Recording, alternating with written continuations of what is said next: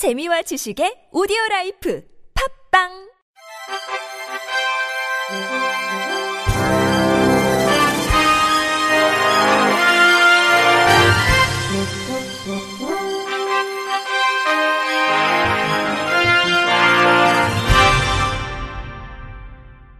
청취자 여러분 안녕하십니까? 1월 20일 월요일 KBRC 뉴스입니다. 전국 장애인 차별철폐연대가 지난 17일 국가인권위원회 앞에서 기자회견을 갖고 더불어민주당 이해찬 대표를 상대로 긴급 진정을 제기했습니다. 이 대표는 지난 15일 선천적인 장애인은 후천적인 장애인보다 의지가 상대적으로 약하다는 발언으로 무리를 빚은 바 있습니다.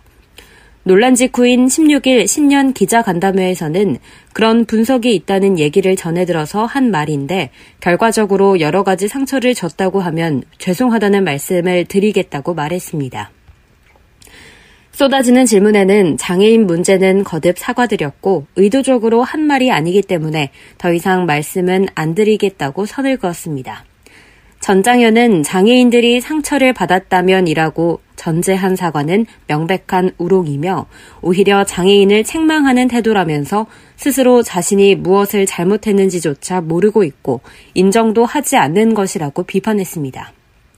또한 지난해 장애인 비하 발언을 한 정치인들에 대한 진정권에 대해 피해자를 특정할 수 없다는 이유로 가, 사건을 각하한 인권위에 대해서도 사실상 면죄부를 졌기 때문에 재발한 것이라고 책임을 물었습니다. 앞서 전장현은 성명서를 통해 설 연휴까지 이해찬 대표가 정치인의 장애인 차별 혐오 발언 퇴치, 박멸 서명 운동에 동참하고 장애인들에게 반성문을 제출하라고 촉구했습니다. 장애인 연금을 받는 저소득 장애인 중 주거 교육급여 수급자와 차상위 계층도 이달부터 종전보다 5만원 오른 30만원의 기초급여를 받습니다.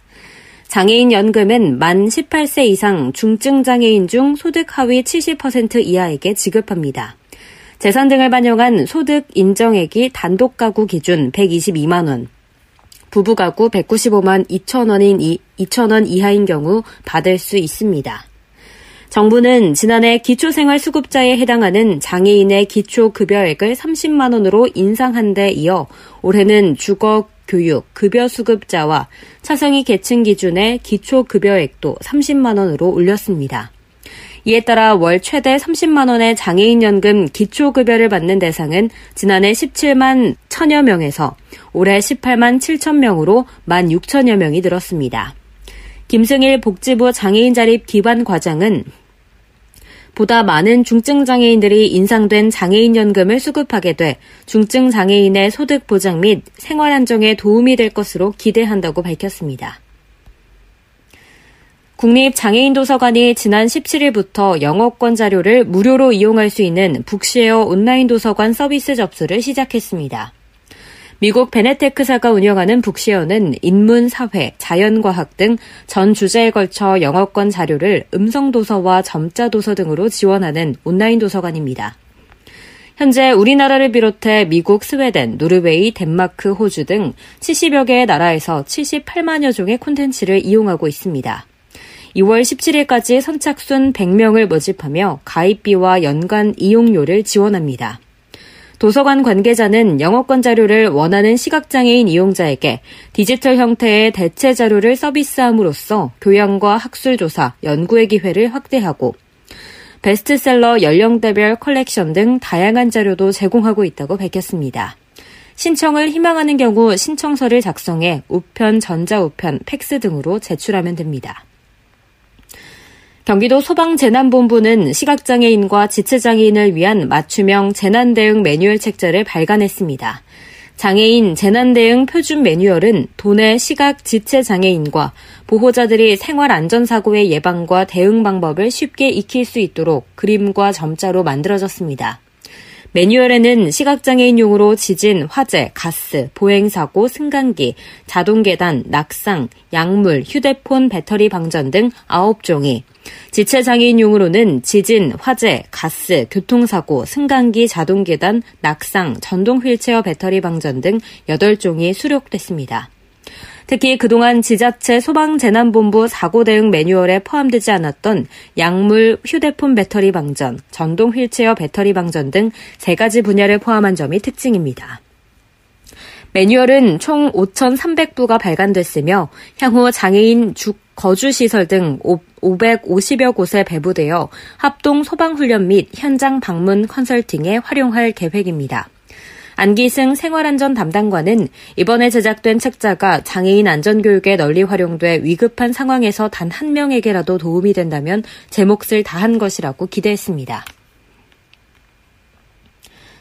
서울시가 경사가 심한 구릉지에 경사형 엘리베이터나 모노레일을 설치하는 구릉지 이동편의 개선 사업을 주민 공모 방식으로 진행합니다.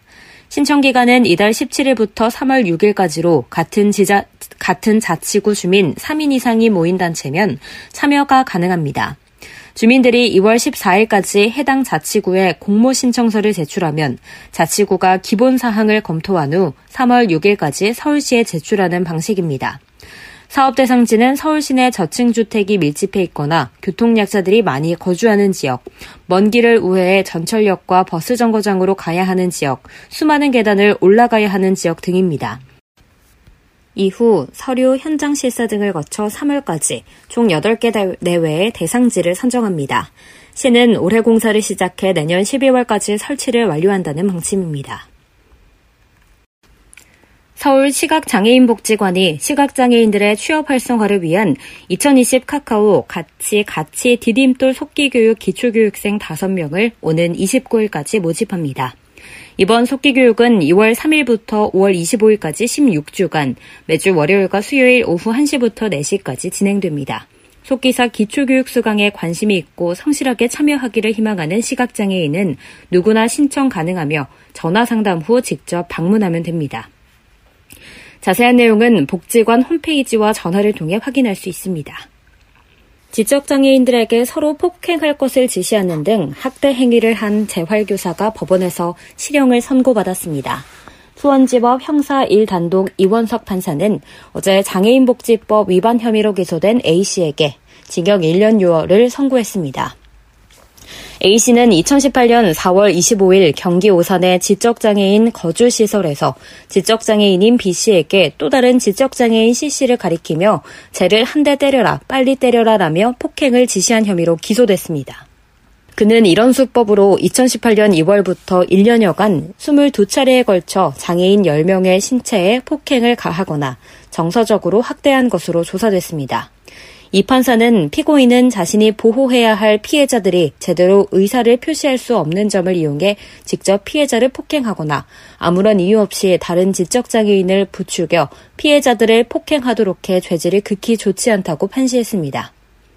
끝으로 날씨입니다. 화요일인 내일은 아침까지 곳곳이 영하권을 들겠으나 낮부터는 평년 기온을 웃돌겠고 중서부와 전라북도 지역에 미세먼지 농도가 오전에 한때 나쁨 단계를 보이겠습니다. 아침 최저 기온은 영하 8도에서 4도, 낮 최고 기온은 3도에서 10도로 평년 대비 1도에서 4도가 높겠습니다. 낮과 밤의 기온차가 10도 안팎으로 크겠으니 건강관리에 유의하시기 바랍니다. 이상으로 1월 20일 월요일 KBRC 뉴스를 마칩니다. 지금까지 제작의 안재영, 진행의 김예은이었습니다. 고맙습니다. KBRC.